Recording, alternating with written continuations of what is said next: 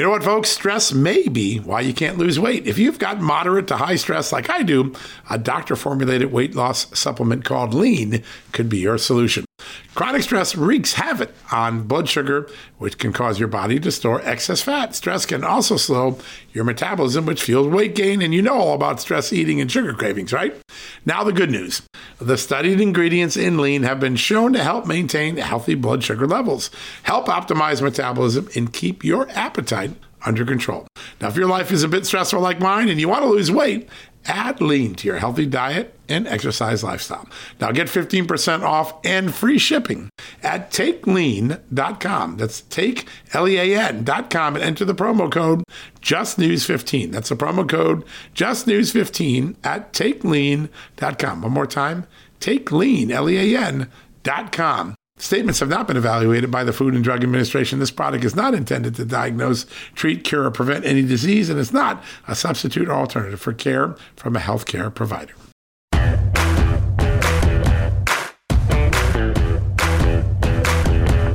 Hello, America, and happy Wednesday. Welcome to a new edition of John Solomon Reports, a podcast from Just the News. We've got a great show for you today, and a lot of breaking news that I want to also catch up on. But first, let me tell you the lineup. We got a lot of fun today. Congressman Scott Perry, we spent some time with him at CPAC, the Conservative Political Action Convention last week, and he's going to give us the latest on what he's working on to achieve accountability in the United States government, shrink it down, get rid of the bureaucracy. That's really important. But we're going to open the show today with a former FBI whistleblower. He was a contractor in the FBI. He blew the whistle to the Justice Department Inspector General a few years ago on the Uranium One transaction. That's something I did a lot of reporting on, first with Sarah Carter, then myself, then with Seamus Bruner in the book Fallout. Uranium One was a, a dual transaction in which the United States government, under the Obama Biden administration, transferred to the Russian government first a bunch of assets on the United States. Uranium under our soil that hadn't been mined. It was owned by the rights to it were owned by an American company. The, those rights got sold to a Russian company called Rosatom, which at the time it was sold, Rosatom was under criminal investigation for bribery and other kickbacks and other hideous bad crimes. We, uh, the famous whistleblower in that case was the undercover agent, Doug Campbell, who we focus on extensively in our book. But there was a second whistleblower after we started writing the stories and after we revealed that not only did Rosatom get the uranium, unmined uranium in the United States, about 20% of the untapped uranium in the United States under our ground got transferred to Rosatom, the Russia company, but also billions of dollars of guarantees that Russian uranium would be bought by U.S. electric companies operating nuclear power plants, basically putting our electric supply and our nuclear power plants at the mercy of Vladimir Putin and Russia. All of that came out. After that came out, this gentleman, Nate Cain, stepped forward. He was an FBI contractor with cybersecurity and other information. He went to the inspector general. Much of what he's told the inspector general remains secret. We've not been able to get it. Senator Grassley and other people have tried for a long time to get a classified annex released, but it hasn't come out yet. But Nate Cain had a profound effect. Then he got raided by the FBI just for coming forward. Nothing happened to him. Of course, he was cleared. He eventually got his property back. But Nate Cain has decided, after all he's been through, first as a military member, then as a FBI whistleblower, then raided by the FBI, then working with the inspector general as a credible whistleblowing witness, he has decided to run for Congress, to come to Washington and continue to make a difference like he's been trying throughout his entire career. Nate Cain's going to join us at the top of the show to tell us why He's running for West Virginia Congressional District 2. That's the seat held by Republican Alex Mooney, who's now going to run for the U.S. Senate, challenge Joe Manchin in the great state of West Virginia. Nate Cain is running. He's going to tell us why, and he's going to bring us up to date on all that happened between him and the FBI. A lot of crazy stuff went on. And believe it or not, three, four years later, we still don't know everything that Nate Cain provided to the United States government. He's going to give us a little tease of what was going on in that whistleblower case. We'll learn a little bit more today. Probably not a whole lot because of the restrictions on the case and what's been known. But again, it involved Uranium One, the Clinton Foundation, and so many more. We're going to get more of that to you hopefully over the next few weeks. But Nate Cain's going to open up the show.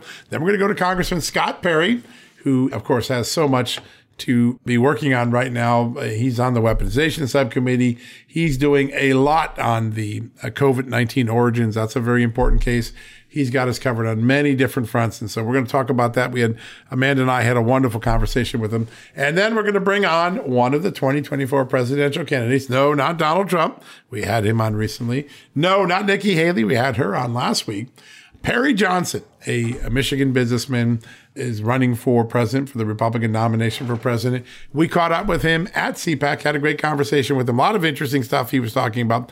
Perry Johnson going to join us in the third block of the show, where Amanda Head and I talked to him about why he's running, what is his focus, particularly the economy, businessman, economy, what he would do different than Donald Trump or Nikki Haley or the other Ron DeSantis or the others, Vivek Ramaswamy, how he's different than those and hopes to make an impression on voters. We're going to have that in the third block of the show. So, a great show starting with former FBI whistleblower and now congressional candidate Nate Cain of the Uranium One fame. He was a whistleblower from the Uranium One time.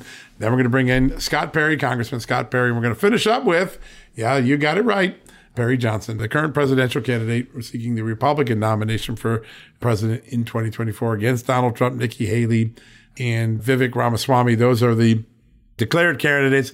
A lot of people think Mike Pompeo and Governor Ron DeSantis in Florida and many others may join as well. But we're going to have all three of those today. We'll be right back to kick off the show with former whistleblower and current congressional candidate Nate Cain right after this. Folks, if you owe back taxes, fair warning, you're not going to like this. The IRS is mailing millions of pay up letters. Millions, I say. Then it's up to the 20,000 new IRS enforcement agents to find you. Why the IRS targets you and not millionaires? Well, because millionaires have tax lawyers. You don't, you'll pay up, plus interest and penalties.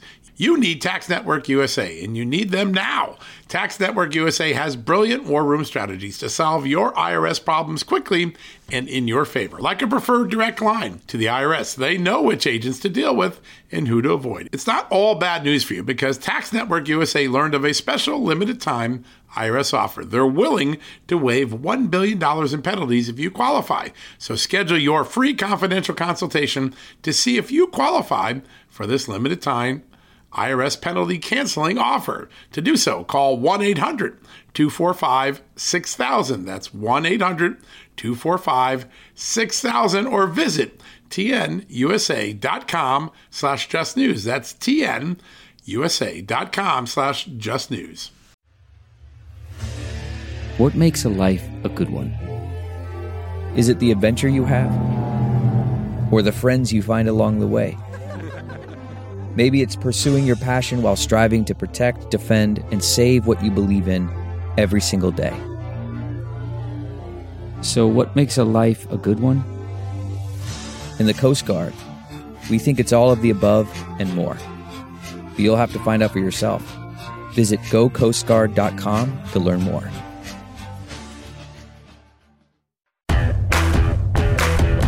All right, folks, welcome back from the commercial break. A few years ago, a lot of you remember the work I did along with Sarah Carter and many other good reporters at the Daily Caller on what was known as Uranium One, a transfer of some significant uranium a- assets inside the United States to the Russians. Yeah, the same Russians who now have invaded Ukraine for a second time. This transfer raised a lot of concerns. The Obama administration, with Hillary Clinton at the helm, approved the transfer despite some pretty significant national security concerns. Well, in the course of that, a very interesting whistleblower emerged. His name was Nate Cain. He was a contractor for the FBI, and he provided some really significant information to the Department of Justice Inspector General, to Senator Grassley's office, Senator Graham's office, and it really accentuated just how bad a transaction this was and how much information the FBI knew about the Clinton Foundation that it had not acted on. Well, Fast forward to the spring of 2023, Nate Cain is now going to make his first run for office. He is a candidate, a Republican candidate to succeed Congressman Alexander Mooney, Alex Mooney. He's been on the show several times uh, in the House district in West Virginia. Mooney is actually running for the U.S. Senate seat against Joe Manchin. And so Nate Cain is going to run for that very red seat in West Virginia. Well, we're lucky enough right now to be joined by Nate to talk about his candidacy and so much more. Nate, welcome to the show. Thank you very much for having me on. You have this extraordinary history. You've served your government, I believe, in the military, then in the FBI as a contractor, as a whistleblower, and now you're, you're going to make your first run for office. Before we get into the great, rich history of Uranium One and your whistleblowing, what motivated you to get in the game and want to join Congress and go to the swamp and try to fix things there? Well, to be honest with you, I had no desire to do that. Um, I have a very successful company. Everything is going great in my life. I finally have my anonymity back. There's literally no reason for me to want to do this other than um, I spent some time praying uh, and asking God to raise up righteous men and women to run for office. And during that time of prayer, I heard a, a voice in my head say, What about you? And so I spent some time uh, first arguing and kind of negotiating and uh, eventually came to the conclusion that this is something that I believe, um, you know, that God wants me to do, and I think that there is a need for people who have an extraordinary level of integrity and bravery to bring out and expose some of the corruption that we are seeing right now uh, in in uh, uh, within our government. And I think that uh, we need people that are going to be willing to stand up and who who have basically they're they're not interest they're, they don't have they're not beholden to the special interests. And so the fact that I have no background in politics, I think actually will help me uh, because I can go in there and actually do the things that need to be done. And I don't desire to be there forever. So, um, I'll, you know, hopefully I'll go in, be able to do some things, and then get out and go back to private life. Yeah, that's always the type of person that voters get excited about. Someone who doesn't want to be a career politician, just brings their life experiences, much like our founding fathers did when they first got involved in Congress and did all the things. Nate, there are so many issues in the country right now. There's the weaponization of law enforcement, which I think you probably uh, helped expose a little bit in your whistleblowers row. There's the state of the economy. There's the state of the government and its extraordinary reach, including into West Virginia, where the U.S. government lost a major Supreme Court case last year. What are the most important issues that you're going to run on and that are connecting with voters as you begin your campaign? So um, we have actually been able to. Uh, we've driven all 27 counties of this district, and we've talked to many people. We're you know going to different meetings and and um, and meeting with various people. But one of the things that that I found is they are connecting with me on these issues that I'm running on. And the three major pillars of my campaign are first and foremost the Constitution. It is what everyone who works for the government, everybody who is in the military, and every uh, politician, they swear an oath uh, to um, support and defend the Constitution of the United States against all enemies, foreign and domestic. And I think that there are many who have failed to do that. Now, the reason that that uh, what they're you know what the Constitution protects is it protects our civil rights, our God-given rights. These aren't rights that are given to us by government, but they're supposed to be protected by government. And what I've seen is I've seen a complete, um, uh, just a, a totally casting off of any restraint by by authoritarians that want to abuse their power. Um, we've seen this uh, with you know most you know most recently the Twitter files that have come out that have totally revealed that the FBI has been paying money uh, in order to suppress news stories and suppress uh, accounts. Um, there's also we see this with January 6, where you have people that have been in jail for two years, many of them uh, not even having their day in court and uh, and not giving uh, not being given bail. When our Constitution and our Bill of Rights actually states that we have a right to those things, and so it's clear to me that that whole thing was all about intimidating the American people so that they would not they would not utilize their First Amendment right to to uh, peaceably um, you know address their grievances to their government, you know, and assemble. And that that's the kind of thing that to me is uh, extremely dangerous. Um, of course, I'm very aware of how we're being spied on. I'm very aware of how we're being spied on by proxy. Um, while I was with the Marforce Cyber, I was part of a cyber protection team and detached to NSA. So I was read on to all of the uh, spy programs and stuff that we have uh, with in, in regards to surveillance, and I'm very aware of, of a lot of that type of thing. And at that time, there were some safeguards to protect American citizens' rights, and Obama did away with those on his last month in office. And that was I that was so that they could set up Donald Trump and and be able to do reverse targeting and all of that sort of thing. So um, I want to address these things. The the FBI and the DOJ clearly seem to be uh, politicized uh, towards one party. Uh, that is a dangerous place to be as a country. And I think that uh, if we don't address this and, and actually hold people accountable, it can't just be here. I think there need to be trials. Um, but I think people need to be held accountable and that is the only way that we save our nation. So that's number one. Number two is national security. We have a major problem where we are seeing our munitions that are being, um, you know, basically given out to uh, the Ukraine. And uh, I just saw a report recently that says that we don't have what we need now to fight a two two front war if we ever had to be in that situation. They've weakened our military with woke ideology and, and indoctrination. Uh, they have um, also, and they just kicked out some of the best you know, people in our military because they didn't want to be an experimental uh, guinea pig, you know, with this COVID vaccine. And that is um, that's another thing that they're doing is they they weaken the military. They also have drained the uh, National Strategic Reserve, and uh, you know, and, and this has been done uh, to sell oil to China. It's also been done to um, you know to manipulate the market so that uh, to bring the prices down because the policies of the Biden administration have been jacking the prices of, of gasoline up and everybody feels it. But yet, so we'll shut down oil production here in the United States, but we'll buy it from communists down in Venezuela. I have a major problem with that.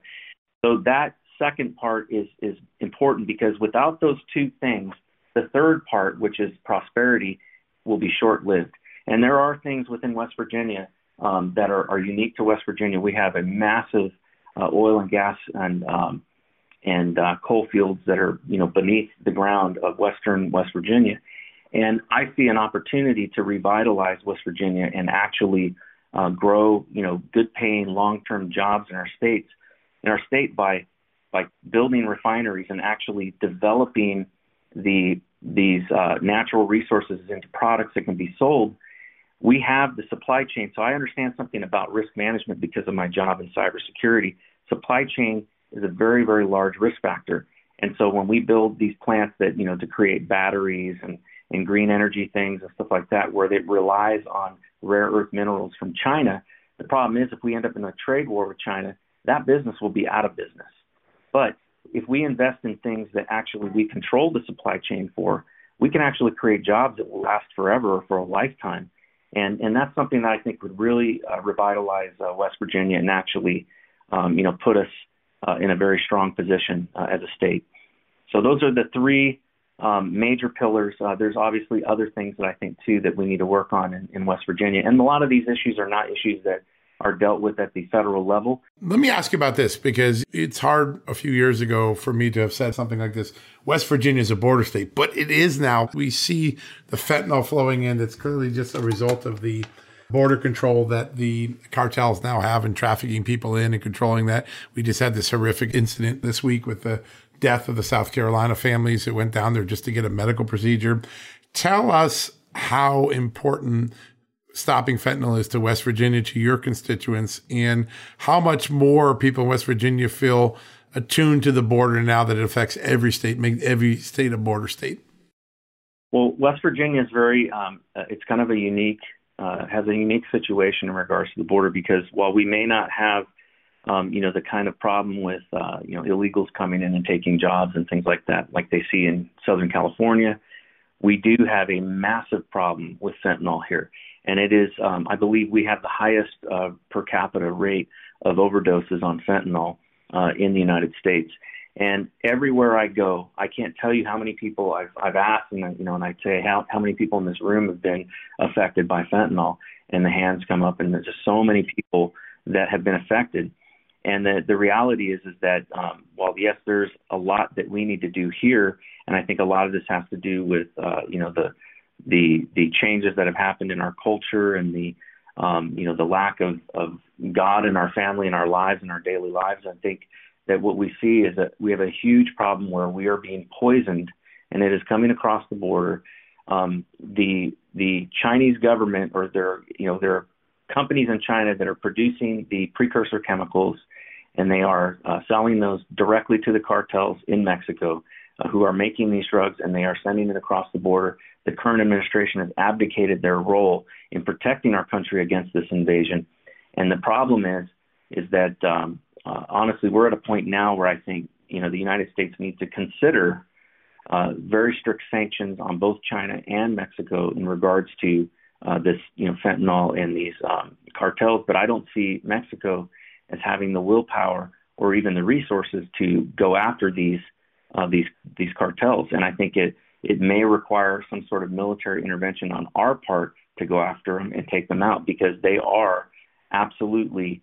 I think now I think I heard that the uh, fentanyl is now the leading cause of death for you know people, young people under a certain age, and I can't remember that exact age, but that's insane, and we've got to stop this. Yeah, no, it's pretty extraordinary. Let's go back to the moment where you became a whistleblower. You you're a cybersecurity digital expert contractor for the FBI. You previously served in the military. Uh, these stories start coming out about uranium one, the fact that maybe the U.S. government had not fully prosecuted or investigated the ties between this Russian uranium company called Rosatom and the Clinton Foundation at a time when the Hillary Clinton and the Obama administration were approving these uranium transactions to the government. And there's two things that a lot of people fail to appreciate the full amount of uranium one. Everyone thinks, well, was the sale of the uranium under our ground to the Russians that was the most valuable thing. And while that was very important to the Russians, the bigger deal that the Russians got, and I wrote my whole book on this called Fallout with my good colleague uh, Seamus Bruner, the Russians also got something way more valuable cash deals with American utilities to supply uranium to the nuclear power plants in America for decades. So America became more reliant on Russian uranium, something that feels more uncomfortable now that we have the Ukraine war going on. But that is the big transaction. You're sitting there, you, you see the news headlines coming out that there's some stuff going on here. And I think if I remember correctly, you learn or you're in possession of transactions that occurred between the Clinton Foundation, bank transactions between the Clinton Foundation and some of these questionable actors. Tell us what caused you to blow the whistle and go to the Justice Department IG. So I had heard some of these stories. In fact, um, you know, I was uh, reading your articles in the Hill, I think at the time, and uh, and also Sarah Carter. I think she was with Axios or something like that at the time. But I had seen some of these um, stories, and I had been reading them, and um, and I, I was very concerned.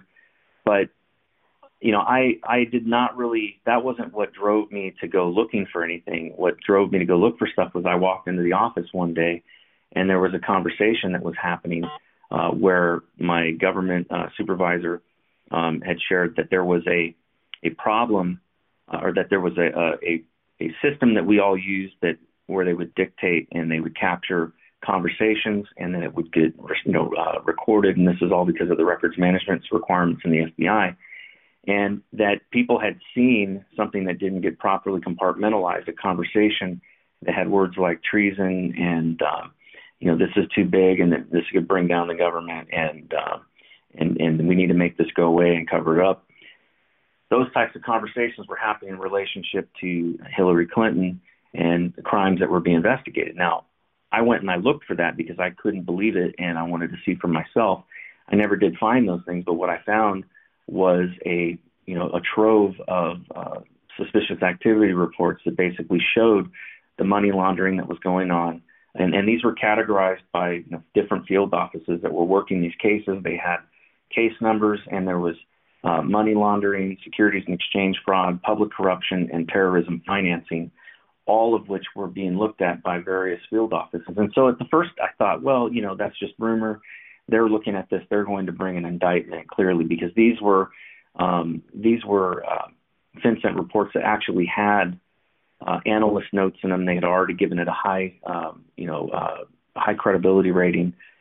So, you know, I thought I thought they were going to bring an indictment, and it wasn't until uh, Comey came out in front of the FBI headquarters and made the comment that and of course it was related to the the email server. But he said no reasonable prosecutor would you know would bring uh, you know a charge against Hillary over this stuff, and I, I knew right then and there they they were the, the fix was in. They were going to cover it up uh, because there was no number one. He had no authority to do that as the uh, the director of the FBI. Their job is to investigate, not to make a determination of prosecution, but also um, the fact that he was making that statement clearly told me that they had no intention of charging her with anything. And so at that point, I had a decision to make, and I, I prayed about it long and hard because I knew um, I would be throwing away the highest paid job I ever had. Um, I knew that I would be putting myself right in the crosshairs of the FBI and Hillary Clinton. And I knew that um, uh, also that it would potentially, you know, and I found out later as I started um, looking into things that it would also put me in danger of you know Russian intelligence agents. And so uh, I had to make that decision. I went home, I think that night, and I talked to my wife as we were laying in bed, and I just said, "Honey, I, I think I'm going to need to blow the whistle on the FBI." And her first words to me were, "Why does it have to be you?" and I totally get that. And uh, but you know, I told her, I said, because if it's not me, who is it going to be? And I said, you know, what if God put me here in the FBI for this reason? And and I don't want to stand before Him someday and know that I blew it when He put me there, you know, to do the right thing. So I ended up uh, praying about it with her, and and then she, you know, came fully on board to support me in this. And uh, and so I you know, started making you know provisions and plans to get this information into the hands of um, the House Permanent Select Committee on Intelligence.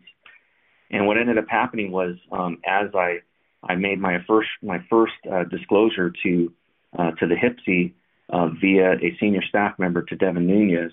Uh, he gave me a a um, an app and uh, code to be able to contact him, but he asked me to go back in and get more specifically stuff related to uranium one. Particularly, they were looking for Russian intelligence and anything that um, that sh- or you know any intelligence the FBI had on the Russians that would show their intent or their knowledge of what they were doing in terms of trying to infiltrate our uranium supply chain.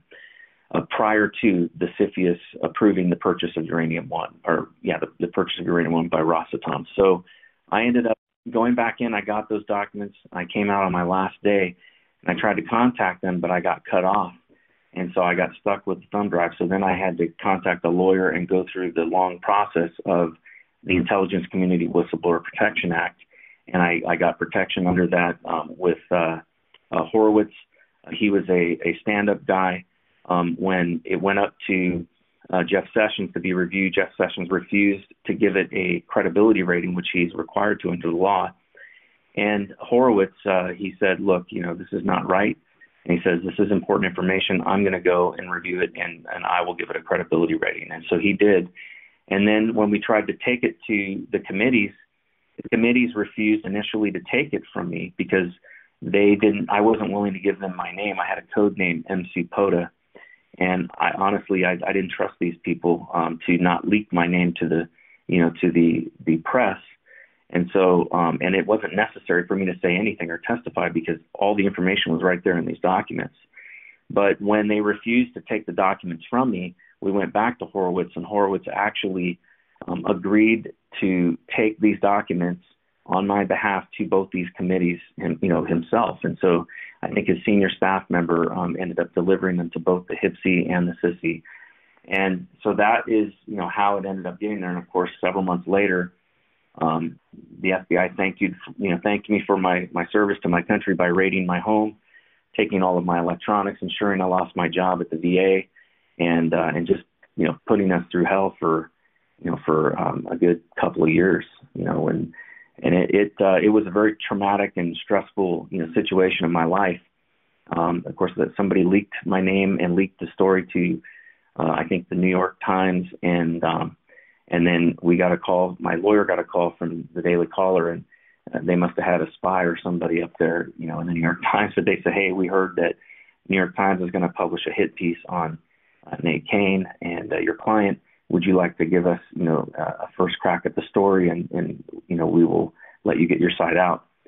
So that's what ended up happening, and so you know, of course, you know, we were kind of backed into a corner, and my my lawyer, um, he ended up uh, giving an interview on my behalf, and and within 24 hours, I went from being somebody who had two people following me on Twitter to being, um, uh, you know, all over the international news and having, you know, my name, you know, everywhere. And it was a very uh, surreal and and scary, you know, quite frankly, uh, experience. I bet that's right.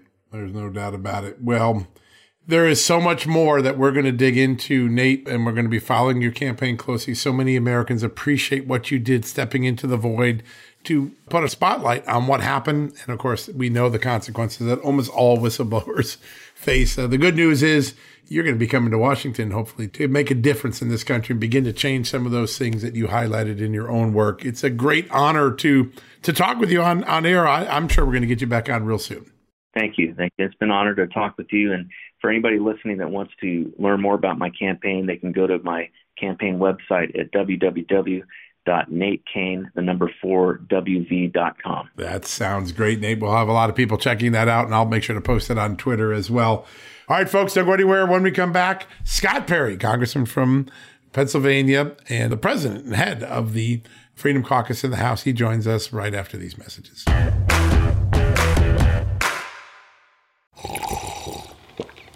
That's not just the sound of that first sip of Morning Joe. It's the sound of someone shopping for a car on Carvana from the comfort of home. That's a good blend. It's time to take it easy, like answering some easy questions to get pre qualified for a car in minutes.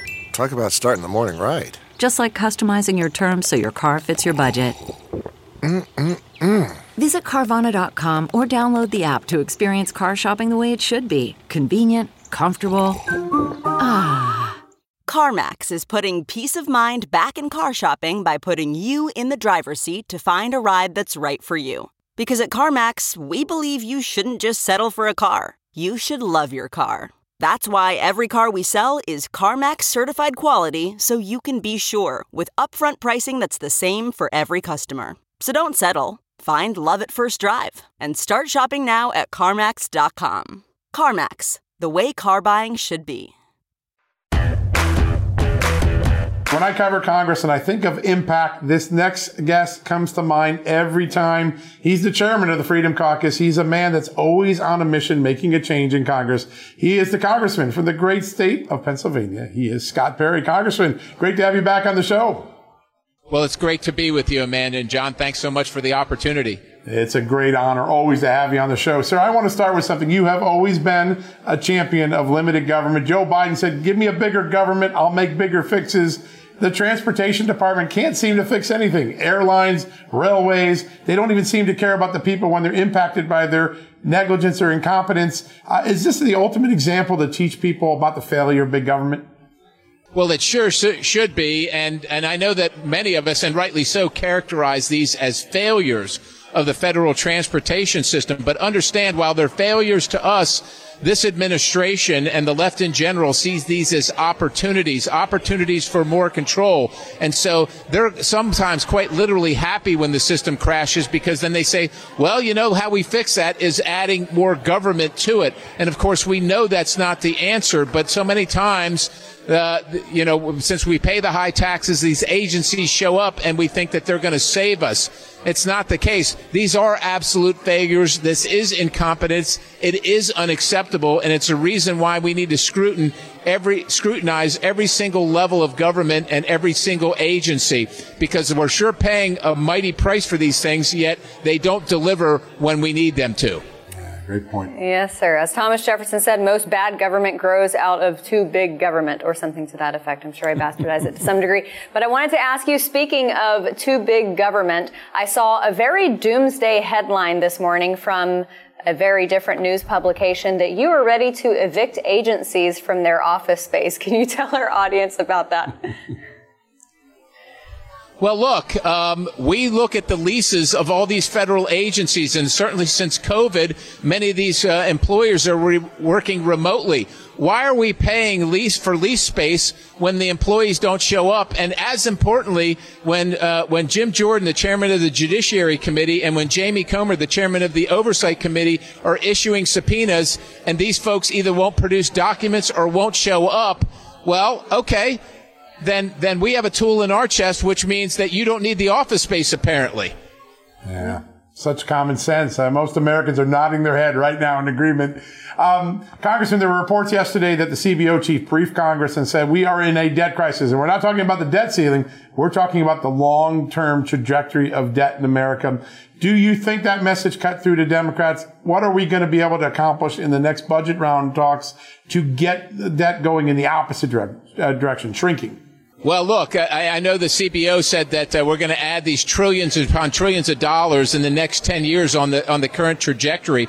But quite honestly, we've seen that. I mean, the, the President Biden raised it $5 trillion essentially himself. So if Democrats are going to get it, it'd be the first time I saw him get it. And I, look, I'd be happy about that. But we absolutely need to change the trajectory. And it'd be great if Democrats would recognize that we don't need all this spending, that we can't afford it. And people will say, well, look, all we need is more money. We're taking in record revenue. The federal government's taking in record revenue right now. But in 2019, we were spending four and a half trillion, which we couldn't afford. And, and that was pre-COVID. Now post-COVID, spending six and a half trillion. And and they don't recognize and don't want to acknowledge that you know covid is over right? Even the president acknowledged that the pandemic is over yet they still want to spend the six and a half trillion dollars. The american pa- taxpayer simply doesn't have it. Our economy simply doesn't create that much that much money for the government to take from us and then spend on programs that we don't need and leases that we don't need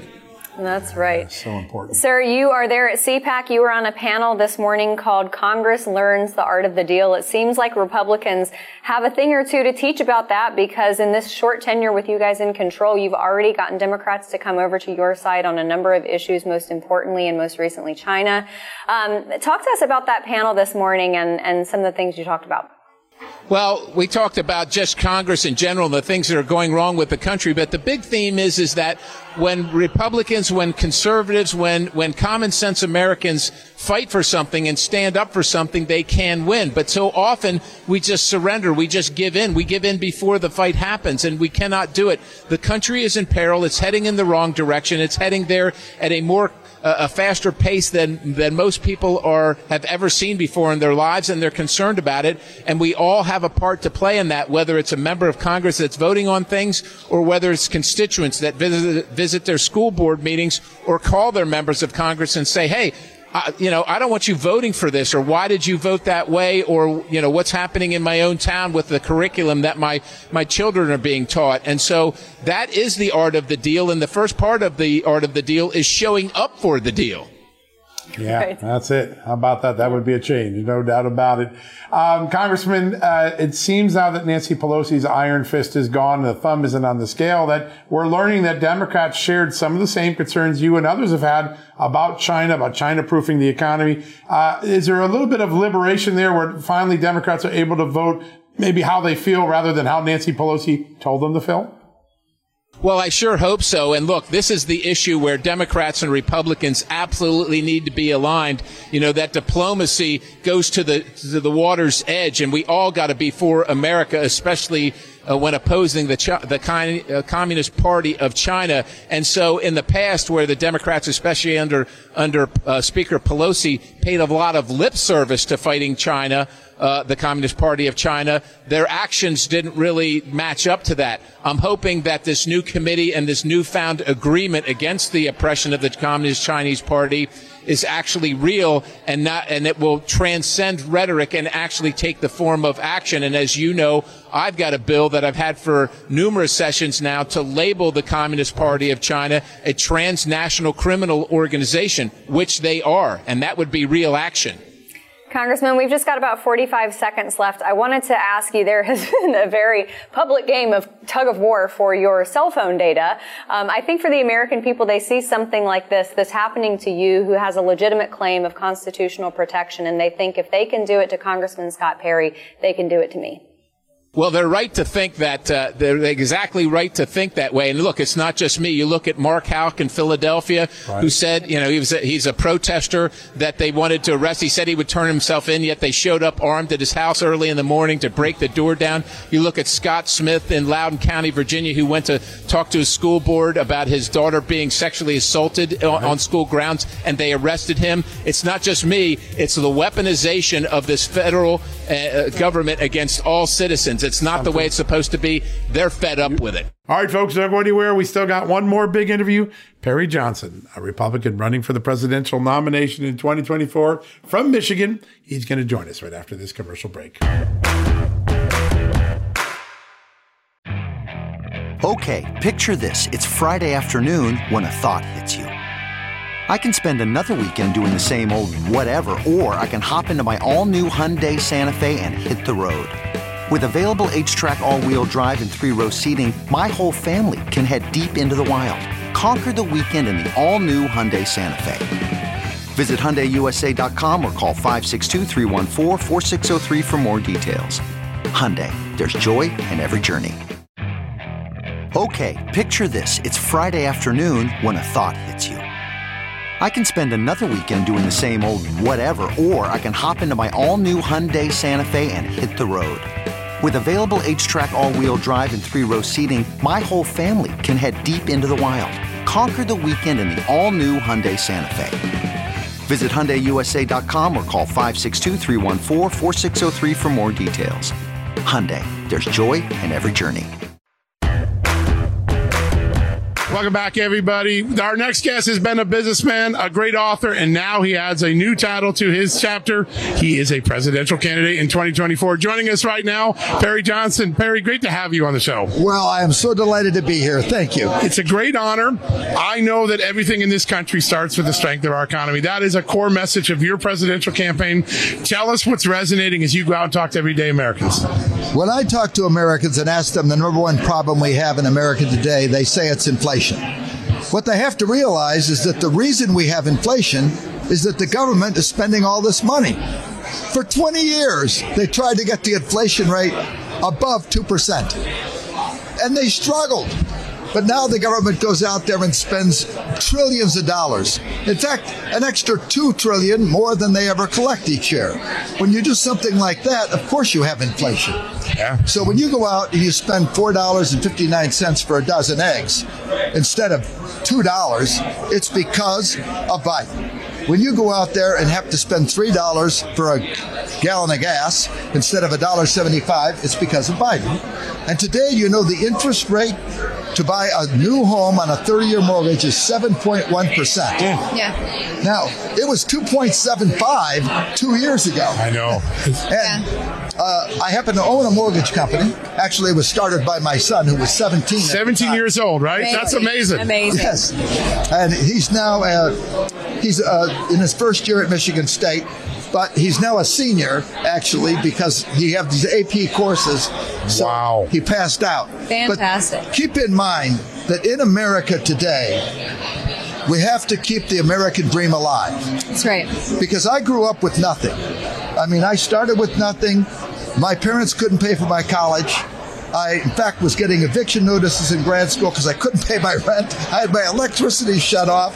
But, you know, I got my first job at Borg Warner, saw the opportunity, and I've brought quality to companies the last 35, 40 years. And Perry Johnson Registrars and Perry Johnson Laboratory Accreditation now literally are one of the largest in the entire world. Right? And I have been bringing quality to companies all over the world. In fact, I think we're in 61 countries now. And I, I live the American dream. I have the most wonderful wife on the planet, three wonderful kids, and I want everybody to have a chance to have that dream. But they're not going to be able to do that if you have somebody like Biden spending this ridiculous amount of money Right. because we're going to have to pay for it. Yeah, that's it. You're right. I it's think- our pockets. That's And right. I don't know how many people are really happy going out there and paying these exorbitant fees for everything they buy just because the government wants to spend all their money. Right. Um, I ever wrote a book, Two Cents to Save Yep, America. we got it right here. It's a very simple concept. Right now, the government gets a budget, and their main goal is to spend every penny of that budget. True. They go out of their way. And it's so ridiculous because the last four months, they're trying to see how much they can pay for everything. And if it's not enough, they boost the price. I say, let's do the opposite. Yeah. What we're going to do is cut that budget on all discretionary spending by 2% a year. Yeah. Very simple. Two cents in every dollar. And that way we can keep our American way of life so we continue to be the greatest country the world has ever known. Common sense. Yeah, it's just common absolutely. sense. Sir, And, and, and think Yeah. about it. The American people now are in a very different place than they were under President Trump. We experienced record prosperity, record low unemployment across the board.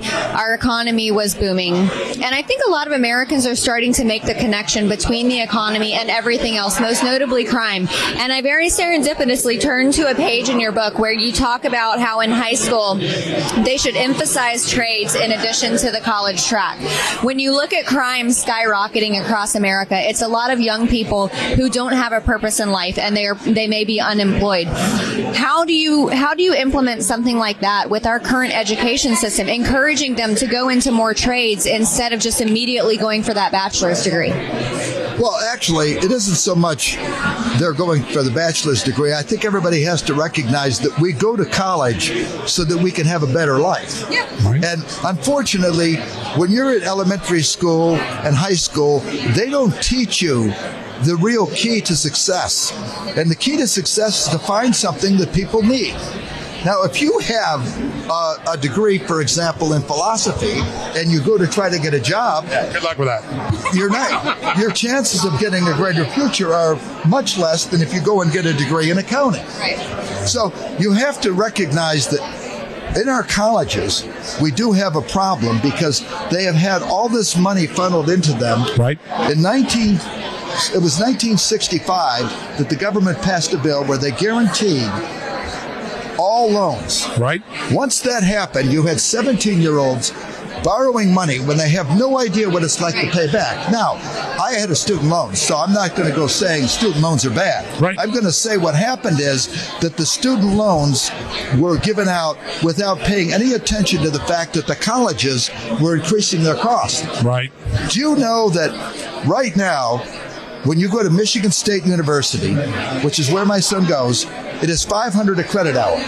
In 1979, it was $29.50 a credit hour. If, it, if that had gone up at the rate of inflation, Right. it would be $100 a credit hour. Now think about this. That's just- unbelievable. and our colleges are going bonkers with their expenses. Yep. I mean, in so many different ways. And not only are the administrative costs so high, they build the, all these buildings, and then you understand that you have some professors that teach one course, Right. That's all they do. three hours. Yeah. three hours That's a their week, job. and they teach for two semesters. And I think in some of the colleges they get a sabbatical every seventh year, so they don't even have to do that. Ah, and we pay crazy. an average salary of 148 dollars a year. It's a racket. So I, I say what we should do there, in order for them to get these guaranteed services where the government's guaranteeing the money, the colleges have to demonstrate that they're cutting their cost. Yeah. Because there's been nothing in this country Right. that's gone up more than the cost of college tuition.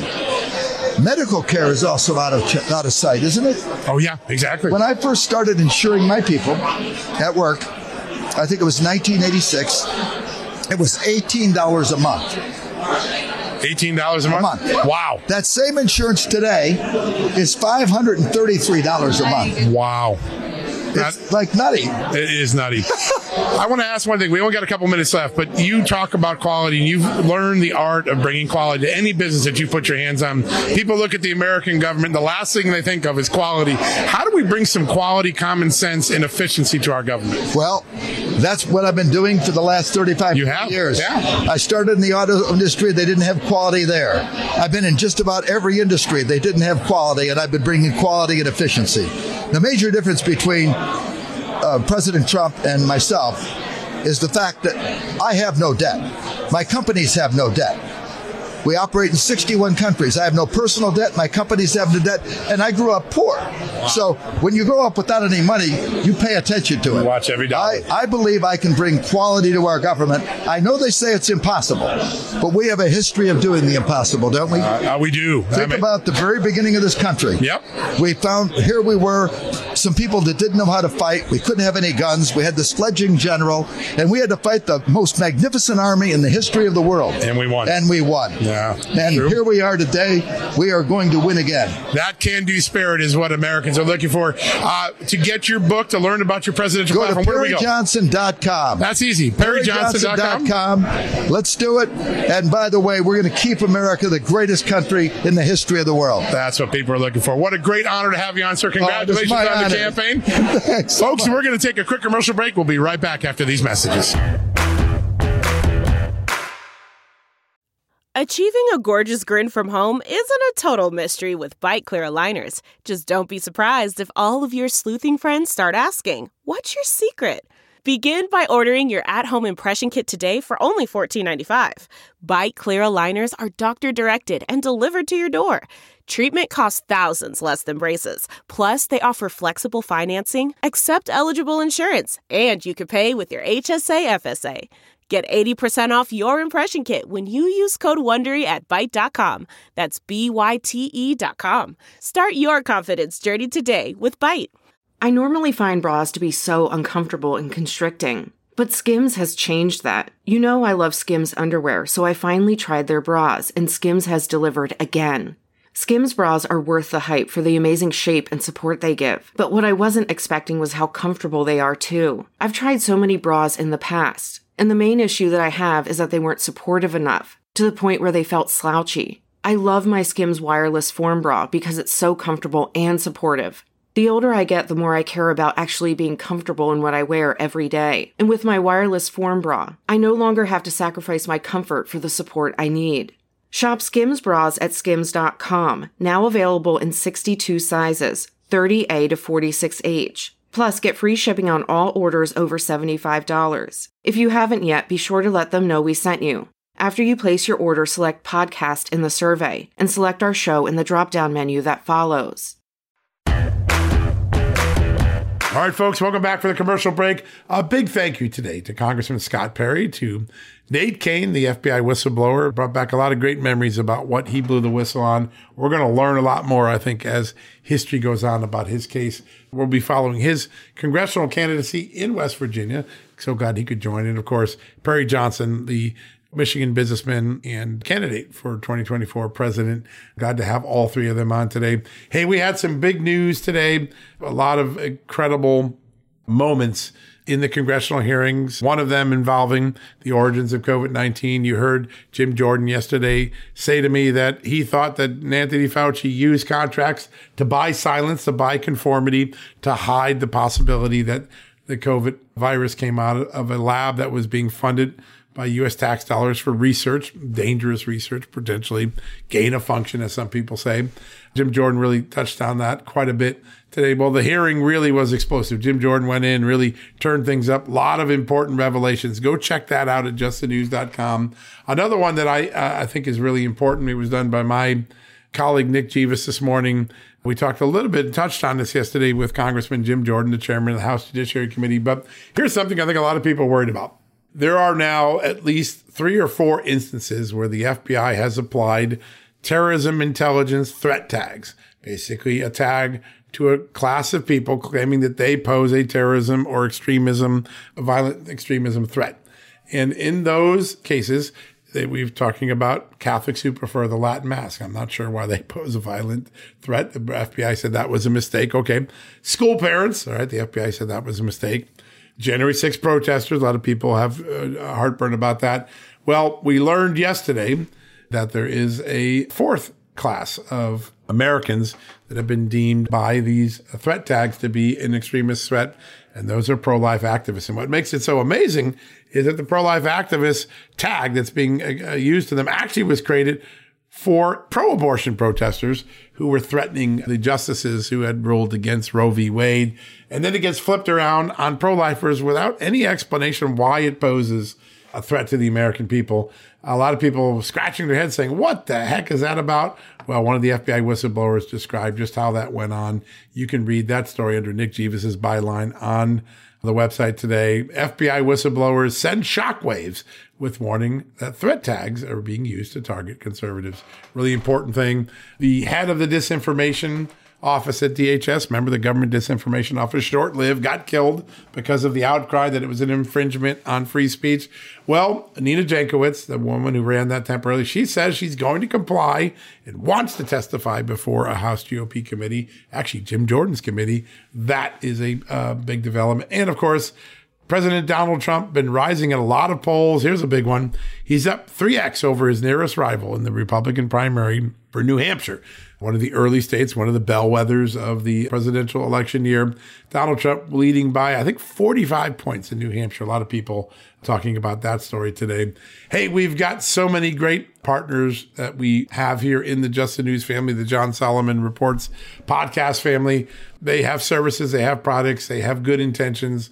They've got great reputations and great trust from their consumer base. One of them, my good friends at Donors Trust. You know, a lot of economists recently reported that American philanthropy is going woke and it's predominantly now funding liberal causes. That scares a lot of people who are centrist or conservative. If you want to help counterbalance this liberal influence, here's an idea. Go listen to the great podcast that I listen to often called Giving Ventures. It'll give you an idea of the liberty minded organizations working to erase the heavy hand of government so that individuals can prosper and thrive and enjoy freedom in America. Giving Ventures is a podcast designed to help donors and prospective donors discover new opportunities aligned with their values. It comes out twice a month from our good friends at Donors Trust. Recently, that podcast was joined by Star Parker, founder and president of the Center for Urban Renewal and Education, a charity that works with lawmakers to craft policy that lifts people out of poverty. That's a great idea. Kendall Qualls was another person who joined. He's the president of Take Charge Minnesota, whose organization promotes common sense family policy and vocational training. And of course, my good friend Bob Woodson, he's also been on Giving Ventures. He's the founder and president of the Woodson Center, a charity that helps revitalize low income communities, particularly in urban America. Now, this show is a product of Donors Trust, the oldest and largest donor advised fund, helping conservative libertarian givers simplify, protect, and grow their giving. That's a good cause. If you want to check it out, go to donorstrust.org slash just news. Donorstrust.org slash just news. Go give Giving Ventures a, a listen. It is worth every minute you listen to. You're going to come away educated. You're going to learn about new charitable opportunities, new nonprofits aligned with your values so that maybe you can decide to give to them one day. That's the whole purpose of Giving Ventures. To check it out, one more time, go to donorstrust.org slash just news. All right, folks, that wraps up another edition of John Solomon Reports. So glad you can join us. Thanks for tuning in. Be sure to keep an eye on justthenews.com. We've got lots of breaking news over the, the next 24 hours, so be sure to be checking in often. All right, I'm going to sign off. We'll be back tomorrow with another edition